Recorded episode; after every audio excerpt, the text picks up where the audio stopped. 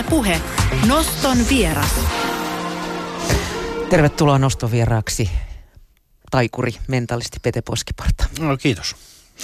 Harva haluaa asettua itse kuolemanvaaraan, mutta katsoo kyllä siihen itsensä asettavia ihan mielellään. Mm. Mikä siinä kiehtoo? Mua alkaa oksettaa jo katsominen. Niin, en mä tiedä, kun ei mulla mitään tyhjentävää vastausta siihen ole, mutta ihmisiä kai kiehtoo aina jonkunlainen vaaran, vaaran tunne. Ja ihmiset haluaa hyvin usein itse kokea sen vaaran tavallaan turvallisesti katsomalla ja sen takia action-leffat kiinnostaa. Joku stunttihan on tehnyt ne jutut siinä ja mitä hurjempia ne on, niin sen kovempaa actionia se on. Ja kyllä mä voin itsekin myöntää, että siis kyllä mua sirkuksessa esimerkiksi suuri sirkuksen ystävä kun olen, niin kyllä mua aina kiinnostaa ja kiehtoo ne, jotka hyppii voltteja jossain ilma-akrobaatissa. Ilma-akrobatiassa tekee voltteja siellä ylhäällä. Ja jos siitä vielä puuttuu joku ö, suojaverkko alta, niin sitä suuremmalla syyllä se mun mielestä kun, niin kuin näyttää hyvältä. Mutta tietysti mä ymmärrän, että, että kyllä niin kuin järki pitäisi olla mukana ja kaikillahan ei välttämättä sit ole. Että semmoistakin on tapahtunut, niin kuin tuossa mun sarjassa käy ilmi, että kaikki ei ihan, ihan ole funtsinut loppuun asti näitä asioita, mutta kyllä se nyt yleensä ammattilaisen erottaa kuitenkin sit siitä, että se on niin kuin funtsinut ne kaikki mahdolliset konstit, mitä voi tapahtua ja Öö, niin me nyt ajatellaan varmaan autoilussa tai lentokoneesta, missä vaan onhan siinäkin suunniteltu kaikki mahdolliset, että ei mitään tapahdu ja silti onnettomuuksia tapahtuu. Että tämä on vain yksi viihdyttämisen muoto, joka on itse asiassa varmaan niitä vanhimpia viihdyttämisen muotoja, mitä maailmassa on olemassa. Siis kaikenlaisten temppujen, kuperkeikkojen ja volttien tekeminen lienee aika kauas saa mennä, että ihminen on todennäköisesti keksinyt, että joku haluaa ehkä katsoa, kun minä hyppään tältä kiveltä voltin. niin. niin. Mitä sitten, kun koko ajan pitää niin kuin sitten yltää parempiin suorituksiin? No sepä se, se on semmoinen kilpavarusteluongelma, joka, joka on tota varmasti sirkuksessa, mutta se koskee myöskin niin elokuva-alaa ja varmasti montaa muutakin tällaista. Ja meillä esimerkiksi tämä ensimmäinen jakso, joka tuli jo, missä puhuttiin Aimo Leikaksesta, niin siinä nimenomaan ehkä päädyttiin siihen lopputulokseen, että Aimo niin kuin ajautui tähän. Eli Suomessa kiertuetoiminta hiljeni, kun televisio tuli ja television myötä ihmiset jää helposti kotiin katsomaan sitä telkkaria ja piti aina keksiä jotain, millä ne saisi maksamaan sen lipun ja tulemaan sinne katsomaan sitä live-esitystä. Ja ensin Aimosten keksi, että no hän hirttää itsensä niin kuin esityksessä, eli roikkuu hirressä. Mm. Ja siitä sitten sen aikaiset hymy- ja nyrkkiposti teki isoja juttuja ja taas alkoi liput myydä. No sitten se oli nähty se kyseinen numero, piti taas keksiä uusi. No sitten piti keksiä tämmöinen giljotiini missä hän on niin kuin kiinni ja hänen pitää päästä siitä sitten alle 10 sekunnissa irti tai muuten se giljotiinin terä putoaa ja pää katkeaa. Ja... No siinähän meinas käydä jo vahinko sitten siinä tempussa, mutta ei käynyt. Siinä kävi sillä lailla, että se toimi sähköllä, se niin tuli sähkökatko kesken sen esityksen ja se tippui niin kuin etukäteen.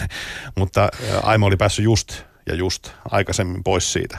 Eli siinäkin olisi niin kuin teoriassa voinut käydä niin, että se olisi tapahtunut jo siinä. No se kun giljotiini oli nähty, ja, ja sitä oli markkinoitu aika tyylikkäästi. Hän niin kuin markkinoitiin sillä lailla, että oli tämmöinen vanginpuku päällä ja mainoksissa luki, että itsemurhakandidaatti on taas saatu kiinni ja hänet teloitetaan kirjoitinissa lauantaina kello 17. Tervetuloa, se oli ehkä jotain 70-luvun camp huumoria. Ainutkertainen mahdollisuus. Niin, ja se oli ehkä jotain 70-luvun camp huumoria myöskin samalla. Sitten siinä vielä luki yleensä perään ja perään tanssit. niin, tota, no joo, no sitten hän päätyi siihen venäläiseen rulettiin ja, ja tota, rupesi tekemään sitä ja oli ihan sata varma, että tämä hänen systeemi systeemi se toimii. Siitä nyt on olemassa sitten monta eri teoriaa, että mitä siinä niin kuin tapahtuu. Se me tiedetään, että revolverin rulla pyörähti ikään kuin yhden akselin kerran liikaa. Eli hänellä oli semmoinen systeemi, että oli paukkupanoksia ja oikeita panoksia. Sitten ne sekoitettiin jossain kulhossa ja ne sitten ladattiin siihen aseeseen ja sitten hän aina niin kuin tämmöisellä mentaali, mentaalisella esitysvoimallaan muka tiesi, että mikä siellä on. Mm. Ja ampui ne oikeat niin kuin tuonne tauluun, jolloin aina joku lautanen hajosi ja sitten ampui blankolla päähän. Ja kyllähän sitä useita kertoja onnistui tekemään, kunnes sitten tapahtui tämä Hartolan markkinoilla tämä tapahtuma, että se pyörähti kerran liikaa eikä hän sitä huomannut ja katsojien edessä sitten ampui päänsä taivaan tuuliin. Niin, tämä jakso tosiaan kuultiin Yle puheessa no. viime viikolla ja löytyy ilmeisesti myös Areenassa. Löytyy, joo. joo. Millainen mies tämä Aimo Leikas oli? No mun on vähän vaikea sanoa. Mä oon syntynyt 77 ja hän kuoli 76. Mm. Mutta siinä ohjelmassa oli vieraana Markku Purho, joka on pitkällinen taikuri ja, ja koomikko. Ja tota no, niin oli Aimo Leikaksen kiertojen manageri myös. Ja sanoi, että se oli pirun kova reenaamaan, eli hän oli siis tämmöinen fyysisesti tosi kova kuntoinen, eli hän oli myöskin fakiri, eli teki kaikenlaisia tämmöisiä mm, niin kuin yksipyöräisellä ajoa ja kaikenlaisia voimanumeroita ja tämmöisiä. Ja tota, hän oli tämmöinen niin kuin oikein luonnon sirkuslapsi, eli hän halusi koko ajan tehdä ihmeellisimpiä temppuja ja, ja tota, sen verran mä oon ymmärtänyt, että esiintyjänä hän ei välttämättä ollut niin kuin se semmoinen sädekehä esiintyjä, mutta se mitä hän sitten taas teki, niin kuin, minkälaisia temppuja hän valitsi, niin kyllähän niin kuin niille keräsi sen huomion aina. Mm. Ja siihen aikaan toinen tämmöinen Suomessa kiertänyt houdi niin oli tämä Timo Tuomivaara, tai sanotaan Pohjolan houdiniksi. Hän on kuollut kyllä myöskin, mutta ihan, ihan luonnollisen kuolemaan. Ei kesken esityksen. Ei, mutta heillä oli sitten siihen aikaan, se oli vähän niin kuin kuulu siihen juttuun, että ne niin sitten nokitteli toisiaan lehdistössä. Eli, eli toinen teki jonkun tempun roikkuen pää alaspäin jostain, jossain 30 metrissä, niin sitten toinen niin kuin nokitteli, että no minä roikun sitten 35. Eli tämä just aiheuttaa tätä tämmöistä kilpavarustelua, joka voisi joskus johtaa tämmöisiin ikäviin tapahtumiin. Mm. Koska muuten tällaiset artistit, koska heillä oli kulta-aikansa? Oliko se joskus 60-luvulla, 50? Ei, mä oikein tiedä. Mun mielestä se on edelleen. Siis kyllä vaara kiehtoo edelleen. Että jos nyt menet vaikka Circus Finlandian kiertueelle tänä, tänä vuonna, siellä on paljon numeroita, mutta sitten siellä on semmoinen seitsemän hengen pyramidi, joka kävelee tuolla, tuolla tota, tota vaijerilla. Mm. Niin kyllä se numero vaan aika hiljaiseksi vetää, niin kuin, että se yleisö on niin kuin sen näkee niin kuin ihmisillä on kädet niin kuin suussa ja näin. Ja sitten kun se vapautuminen tulee, kun ne kaikki on niin kuin ehjänä siellä toisessa päässä sitä vaijeria, niin kyllä se vaan jostain syystä edelleen kiehtoo. Että tota, en mä voi sanoa, tietysti niin kuin tuliaseiden käyttö nyt on, se on niin kuin, no ehkä pois muodista onneksi. Eli toi 70-luvulla oli vähän erilaista, että sä voit tosiaan revolverin kanssa mennä lavalle ja näin. Kyllä se Yhdysvalloissa onnistuu edelleenkin, mikä on ihan käsittämätöntä tietysti meidän näköpuusta. Mutta jos mä nyt menisin tuonne keikalle, rupesin tekemään jolla oikealla revolverilla temppu, niin voi olla, että poliisi tulisi aika nopeasti, että, että sulle ei ole tuota, ensinnäkään lupaa ja vaikka olisikin, niin tämmöiseen tarkoitukseen sitä ei ole myönnetty voisi loppua lyhyen. Niin, niin. no, mutta kyllä niillä mun mielestä edelleen, siis mäkin olen esiintynyt äh, monenkin kanssa, siis ranskalainen Grey Arrow, joka ampuu tämmöisiä varsijousia, vaimo pitää tuota ilmapalloa pään päällä ja omenaa pään päällä ja ampuu, ja sitten mies ampuu sieltä varsijousilla, niin kyllä se numero edelleen on tosi suosittu.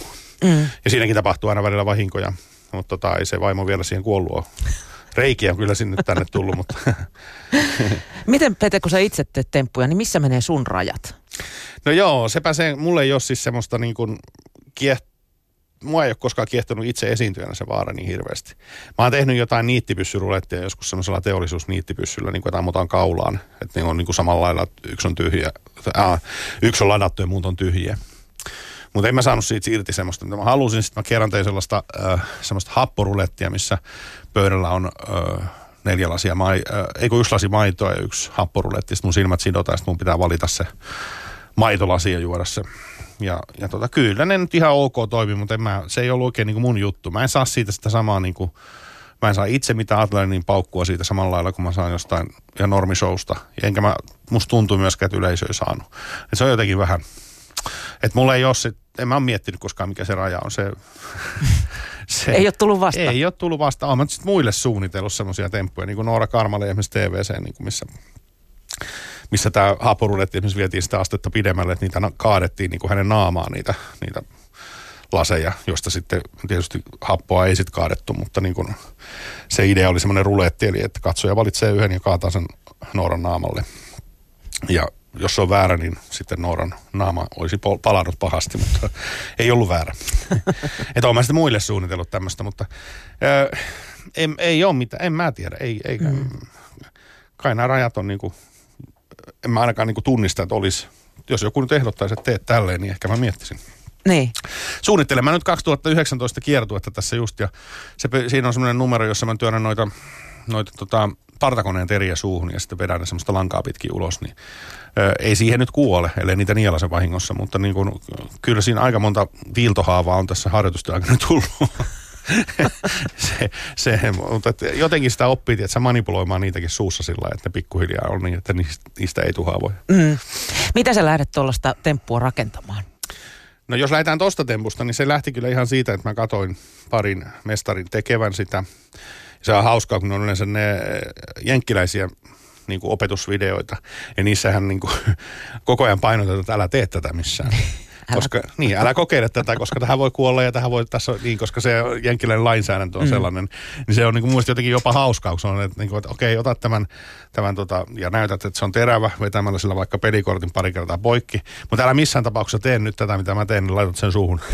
ja no sitten mä kokeilin erilaisilla, mä ensinnäkin tietysti tutustun siihen, mä, se on sellainen vanhanaikainen, äh, vanhanaikainen partaterä, Eli tiedät, semmoinen kaksipuolinen. Mm. Joo. Mä ensin tutustun siihen, että oikeasti, että kuinka terävä se on. Ja nehän on ihan pirun teräviä. Siis se tosi pieni kosketus, niin sulle tulee haava.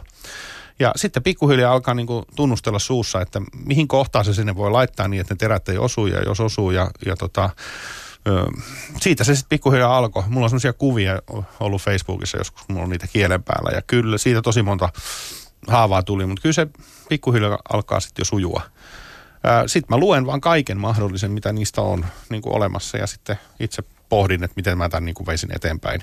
Normaalistihan se temppu menee niin, että pistää viisi terää suuhun ja sitten pistää lankaa. Sitten sieltä hetken päästä vedetään se lanka ulos, niin ne on siinä langassa roikkuu ne kaikki viisi. Mutta mä päätin, että niitä on 15, koska tota, iso teatteri kuitenkin ensi syksynä taas, missä kierretään, niin, niin, tota, niin se loi siihen vähän haastetta. Saattaa olla sisäposkessa vähän arpikudosta. No semmoista on tälläkin hetkellä joo. Kerran tässä on hammaslääkärissäkin käyty, kun vähän on toi ien, ien niin kärsinyt siinä. Mutta, Kysyykö hammaslääkäri sun ammatti? Kyllä se kysyi, joo, joo. Se oli hyvä hammaslääkäri, se sanoi vaan, kun se oli porannut ja pistänyt nämä ikenet kuntoon, että tota, henki, ää, miten fyysinen kärsimys on päättynyt ja henkinen alkaa kassalla. Mä sanoin taas ananas. no. Mitäs tota, missä sä koeponnistat noita temppuja, toimiiko ne? No kyllä yleensä keikalla sitten lopulta. Mm. Et, et, tota, nythän mulla ei, mä tein tuossa useamman kiertueen muutaman vuoden aikana, missä mä kiersin teattereita. Ja nyt tänä vuonna mulla ei ole sellaista kiertuetta ollenkaan, vaan mä tein ihan peruskeikkoja, tilataan nyt kesälläkin 50-vuotispäiviä ja häitä ja tämmöisiä, sitten syksyllä taas yritystapahtumia ja näitä, niin semmosissa on hyvät, koska siellähän yleisö ei varsinaisesti tiedä, että mitä sen show piti sisältää, kun eihän mä mitään biisilistaa kenellekään mm. lähetä. Että sitten lähinnä niin teatterissa se pitää olla sitten jo siinä mallissa, että, sen, että jos sen on nyt pari kolmesataa jollain samalla paikkakunnalla nähnyt ja ne kertoo, että siinä on tämmöinen numero ja sitten tulee katsoa ja siinä ei olekaan sitä, niin sitten siinä niin kuin tavallaan pitäisi olla ne samat jutut. Mutta kyllä keikalla että lapset ei ole kauhean kiinnostuneita. niin ne pitää istuttaa ja maksaa, että ne katsoo jonkun tempun ja vaimo ei kiinnosta sitten senkään verran. Että hyvin vähän niin kuin kotona koeponnistelee, muuta kuin siis ihan peilille tai jollekin videokameralla. Mm. Kuinka paljon sulla muuten setti vaihtuu tilaisuuden luonteen mukaan? Tosi, tosi paljon joo. Että kyllähän 50-vuotispäivät on ihan eri asia. Siellä on kaikki tuntee toisensa niin kuin yleensä ja, ja su, sukua ja kaikkea tällaista. Sitten taas jos ollaan yritystapahtumassa, jossa tavoitteena on vaikka lanserata joku uusi rasva, joka pitää naisten ihon kiinteänä, niin sitten tietysti siellä on paljon ihmisiä, jotka ei tunne toisiaan ja se rasva on se pääjuttu ja siitä pitäisi sitten keksiä vähän juttujakin ja muuta, niin kyllä se niin kuin aika paljon muuttuu.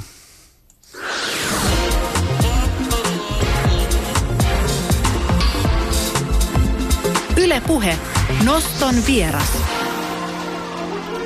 Kello on 17 minuuttia yli kaksi ja noston vieraana on tänään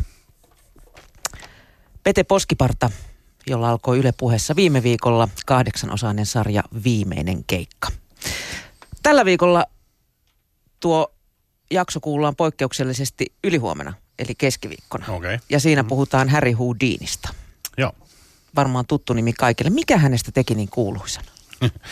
sitä me pohdimme siinä. Hän oli ehkä oman aikansa äh, niin kuin tämmöinen äh, populismin, siis tämmöisen niin kuin median käytön mestari. Eli hän osasi tehdä itsestään uutisia, jotka levisi maailmanlaajuisesti. Siihen aikaan ei tietenkään ollut mitään televisioita eikä semmoisia, ja faktantarkistus oli mitä oli, mutta hän siis keksi itse itsestään paljon tarinoita, teki niistä niin kuin lehtijuttuja, ja ne lehtijutut siitä sitten siterattiin ympäri maailmaa. Että tämmöisiä kuuluisimpia on, että hänet on heitetty avantoon – avannon, avantoon niin kuin arkussa ja sitten jossain kahleissa ja sitten tämä tuota virta on vienyt hänet johonkin sadan metrin päähän siitä, siitä avannosta. Hän pääsi kyllä irti kahleista ja nousi pintaan, mutta hän ei löytänyt sitä avantoa, niin hän sitten hengitti siinä jään ja veden välissä olevaa ilmaa ja etsi sitä avantoa. No tämmöistä ei oikeasti ikinä niin kuin tiettävästi tapahtunut, mutta hän vaan keksi tämmöisen ja toihan on niin uskomaton juttu, että sitä levitettiin sitten ympäri maailmaa. Ja sitten tavallaan myöskin toi, loi tämmöisen suuressa mittakaavassa tämmöisen kokonaan uuden taikuuden genren, eli tämän, tämän tuota, kahleista vapautumisen. Ja teki sen ajan niin kuin sensaatioita, eli pakeni vankilasta, jonka piti olla varma, että sieltä ei pääse ulos. Mm. Ja sitten taas tosiaan hyviä tämmöisiä mediatempauksia, että oli media kutsuttu paikalle. Ja sitten Houdinin avustaja tulee, että mediatilaisuus on peruttu, että Harry Houdini on jumiutunut vessaan, se ei saa vessan ovea auki. Jolloin sitten taas kaikki lehdet kirjoitti, että Houdini ei saa vessan lukkoa auki. Eli hän oli siis, mä, mä oon monesti pohtinut ja miettinyt sitä, että minkälainen persona se olisi, jos se olisi someaikana. Että kuinka paljon se niin levittäisi itsestään legendaa ja saipaa. Että se oli kyllä tosi taitava siinä. Mm. Ja arvapa sitä itsestään tekee ne, niin kuin synonyymin jollekin. Että siis Houdini, hän on synonyymin sanalla taikuri, varsinkin Jenkeissä. Että Houdini, niin kuin, että onko se joku Houdini, niin se on sama kuin, onko se joku taikuri. Niin. niin, se on kyllä aika kova suoritus. No Houdinin kuolin syystä on, on kiistelty. Mm. Mikä siinä nyt oli niin epäselvää? No siinä on montakin juttua. Siinä on tota, äh, siis siinä on suuri yleisö muistaa hänet niin kuin, että hän olisi kuollut siihen kiinalaiseen vesikidutusarkkuun, eli tämmöisen, missä roikutaan pää alaspäin ja jalat on kiinni ja sitten se on vettä täynnä ja pitää päästä irti.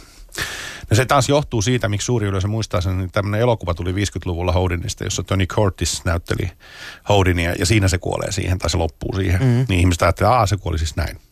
No sitten suurin osa kirjallisuuslähteistä kertoo niin kuin hyvin pintapuolisesti, että joo, että joku saksalainen tuli takahuoneeseen ja kuuli, on sanonut, että on kuullut, että sä leuhkit sun vatsalihaksi ja että niitä saa kuulemma lyödä. Ja tota, että sitten varoittamatta olisi lyönyt muutaman iskun niin, että toinen ei ole ehtinyt jännittää. Öö, no tämä ilmeisesti pitää paikkansa. Kukaan ei tosin taaskaan tiedä varmaksi, että oliko Houdini koskaan edes esittänyt mitään vatsalihasjuttuja muuta kuin lähinnä jollekin niin kuin kavereille ja näin, että ei vissiin lavalla koskaan. No, se kuitenkin tapahtui niin, että hän ei ehtinyt jännittää ja ne iskut tuota, tuli vatsaan. Mutta tämän jälkeen hän teki vielä kaksi esitystä ennen kuin hakeutui sairaalahoitoon. Ja se hoito, siellä sairaalassa todettiin, että hän on siis tällainen umpisuolen puhkeamisen kautta tullut joku vatsakalvot tulehdus. Ja kukaan ei tähän päivään mennessä pysty sanomaan, että oliko se siellä jo ennen vai tuliko se siitä niistä iskuista. Ja sen takia niin täysin lähteestä riippuen, niin välillä joissakin lähteissä sanotaan, että hän kuoli näyttämön taakse.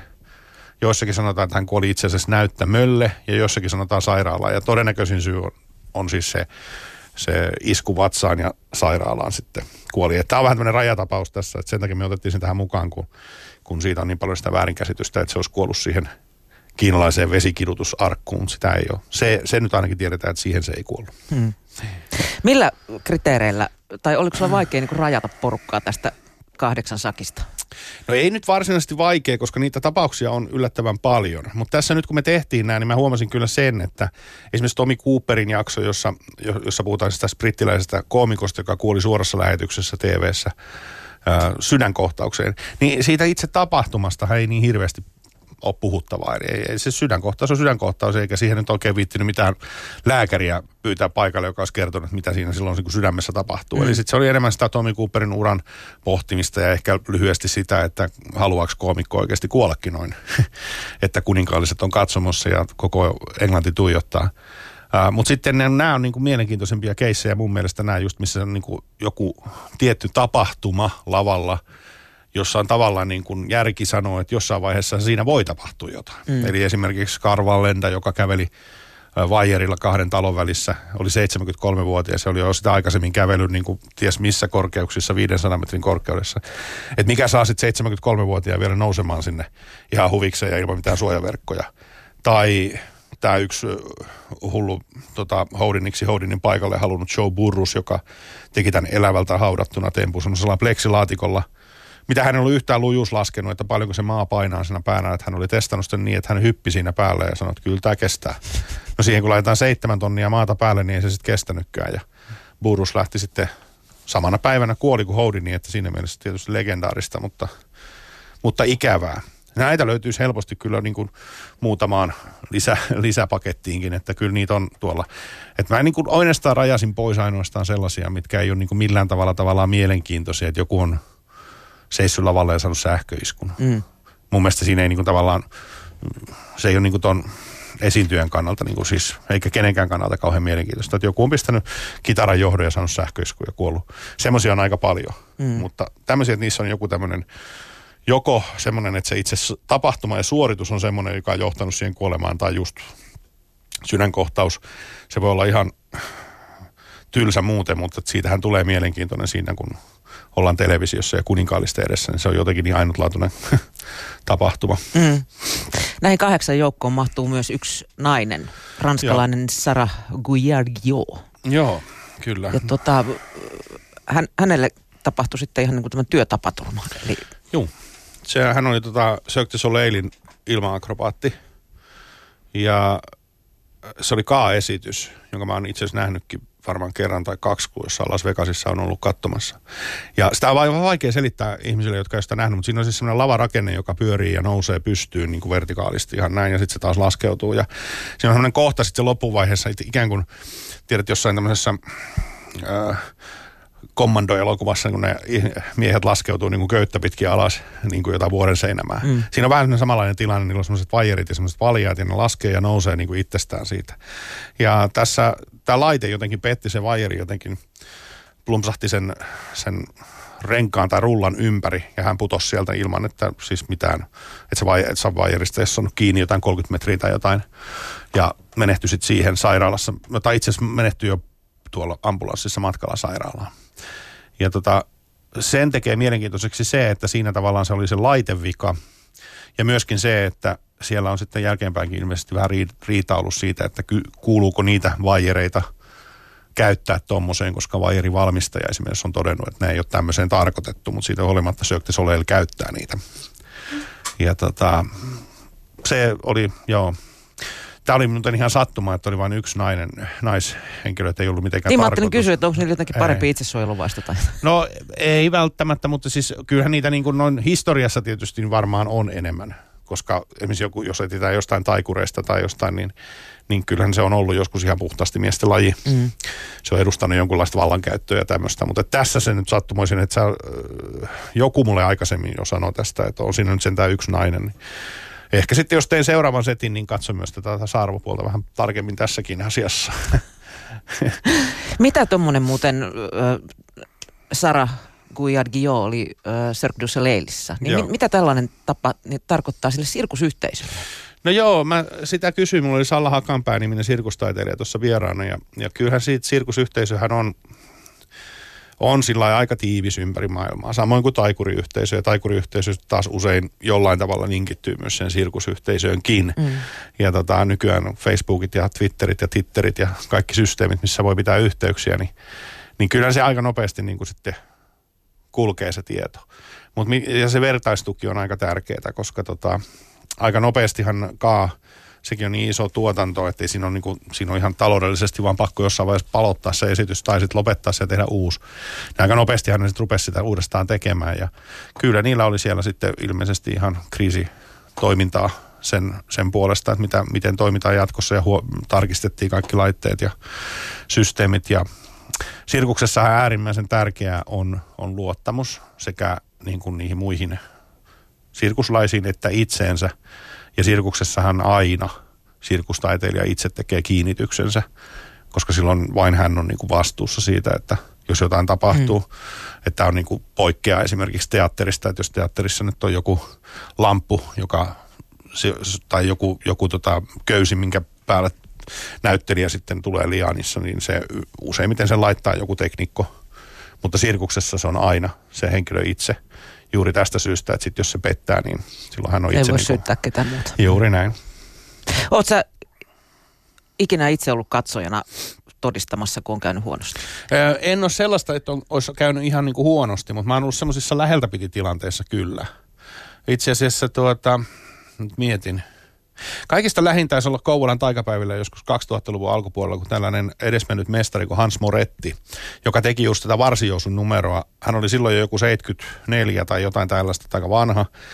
Ja hänellä on tämmöinen huppu päässä, eli hän on silmät sidottuna. Ja sitten hän ampuu niin kuin tästä olan päältä taaksepäin – ja se illuusio on se, että siellä sitten seisoo joku tyyppi ja sitten tämä avustaja kilisyttää kelloa ja hän mukaan sitten siitä kellon äänestä pystyy päättelemään, mihin suuntaan hän ampuu. No tietysti suurin osa ihmisistä tietää, että tämä ei ole ehkä se totuus, se on vaan se illuusio. Eli jollain tavalla hän on pystyttävä tähtäämään se johonkin suuntaan. No sitten hän otti avustajan yleisöstä, joka sattuu olemaan Taikuri Luttinen, Luikuri Tattinen ja pisti sen seisomaan siihen ilmapallo pään päällä. Ja tota, oltiin ulkona, tuulinen ilma vielä pikkusen ja tota, ensimmäinen toi jousi, niin tai ensimmäinen laukaus, niin se ei osunut siihen ilmapalloon. Mutta ei se osunut kyllä luttista päähänkään, mutta se meni tuohon ihan viiden sentin päähän pystyyn. Ja mä muistan sen, että kyllä mä silloin mä oikeasti pelkäsin. Koska 74 vuotta ja mä tiesin sen esimerkiksi, että hän oli aikanaan vaimoon kaksi kertaa uransa aikana ampunut. Se vaimo oli silloin kuollut, mutta ei tähän, mm. vaan, vaan syöpään, mutta kuitenkin, että, että se vahinko on mahdollista. Ja se, että hän ottaa avustajan tuossa nyt aika monen itse ja mä muistan sen, Jape sanoi seuraavana päivänä siis Luuttinen, että hän vaan päätti, että perkele, mä seison tässä nyt. Että pakko tänne, että toinen sitten onnistui, että se ilmapallo meni puhki. Niin sitten vielä lopuksi hän otti sen oman avustajansa, sen jonka hänen kanssa kiersi, niin se pistää sitten omenan pään päälle ja ampuu sen. Mutta silloin mä kyllä oikeasti pelkäsin, että, että tässä voi sattua jotain, semmoinen tuulinen ilma. Ja Taisi valahtaa Luttisillakin. Niin, en tiedä, Kalpeiksi sitä pitää kysyä. No kalpeeksi kasvot kyllä joo, ei sillä kyllä housuihin tullut, sen mä tiedän. Millaisia motiiveja sä oot miettinyt, että ihmisellä on tehdä tollaisia temppuja? Puuttuuko itsesuojeluvaisto vai, vai pitääkö jollain konstilla saada elanto vai, vai onko se jotain narsismia? Se on varmaan vähän kaikkia, tota, koska esiintyvillä taiteilijoilla on aina tämmöinen narsistinen, lähes kaikilla on tämmöinen narsistinen piirre. Kyllä mä voin itse myöntää, että mä oon koukussa uploadeihin ja koukussa tuota, nauramiseen ja koukussa huomioon. Kyllä se niin kuin kuuluu tähän. Ja jos se ei ole, niin se yleensä näkyy, että sitten on tämmöisiä päinvastaisia joku badding tai joku, joka oli pakko pakottaa lavalle, mutta ne on hyvin harvinaisia. Mm. Suurin osa esiintyjistä nauttii siitä, kun niitä kehutaan ja kerrotaan, että olit tosi hyviä ja, ja taputetaan ja näin. Mutta tuossa on varmaan osittain sitä. No sitten siinä on osittain sitä, että on sitä työtä on saatava, koska suurin osa jostain sirkustaiteilijoista tai varjetetaiteilijoista, niin niillä ei, ei ne tiedä paremmasta. On syntynyt sen tämmöiseen perheeseen, missä tätä tehdään usein, siis ei aina, ja, ja tota, liikkuneet sen sirkuksen kanssa, ja se on se niiden elämä. Ja sitten se kolmas, se itsesuojeluvaisto, mä en ole siitä ihan varma, riittyykö se siihen, mutta se adrenaliinipiikki on varmaan niin suuri, että siihen jää niin kuin koukkuun.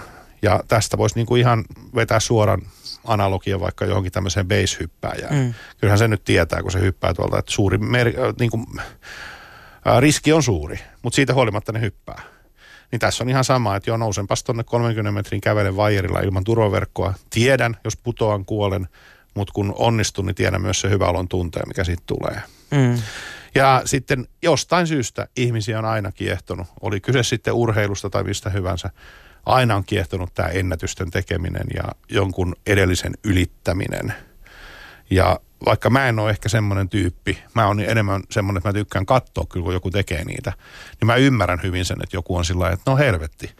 Toi käveli 601 metriä korkealla, mä kävelin sitten 602. Ja taas saada nimi johonkin taas se henkilö ajattelee, että sadan vuoden päästä tietää, että mä oon tehnyt tämän. Ennätykset on tehty rikottaviksi. Jotain tämmöistä. Mikä on Pete sun pahin pelko, mitä sun esi- esityksessä voisi tapahtua? No joo. No siis, siis ei, ei, ei mitään varmaan tällaista. Et siis enemmän mä pelkään sitä joskus, että jos joku katsoja saa jonkun kohtauksen, sairauskohtauksen niin kuin yleisössä tai jonkun tämmöisen ja, ja tota, sellaista ei ole omalle kohdalle sattunut, mutta onhan niitä tuossa nyt. Ja se on nyt ihan matematiikkaakin, että jos tuhansia ja tuhansia ihmisiä elämänsä aikana viihdyttää, niin on se mahdollista, että sellainen käy joskus. Joku vanhempi ihminen saa ja miten, se, miten mä sen tilanteen sitten handlään että miten mä sen, niin kuka sen huomaa, kuka kertoo, että hei nyt täällä on tämmöinen tilanne. Ja, ja se ei ole nimittäin ihan helppo aina tajuta, kun osa saattaa näyttää siltä, että tähän, tähän vaan pelleilee tai toi nauraa nyt vähän poikkeuksellisen paljon ja yskii. Ja, että mä en Mm. tiedä, semmoinen mua vähän niin kuin aina pelottaa, että miten se niin kuin hoidettaisiin se tilanne. Mutta toivotaan, että ei tule vastaan. Toivotaan, että menee hyvin ja toivotaan myös, että suun limakalvot pysyvät vastedes ehjänä niiden partakoneiden kanssa. mä teen parhaani. Kiitos, kun pääsit noston vieraaksi. Oli ilo, kiitos.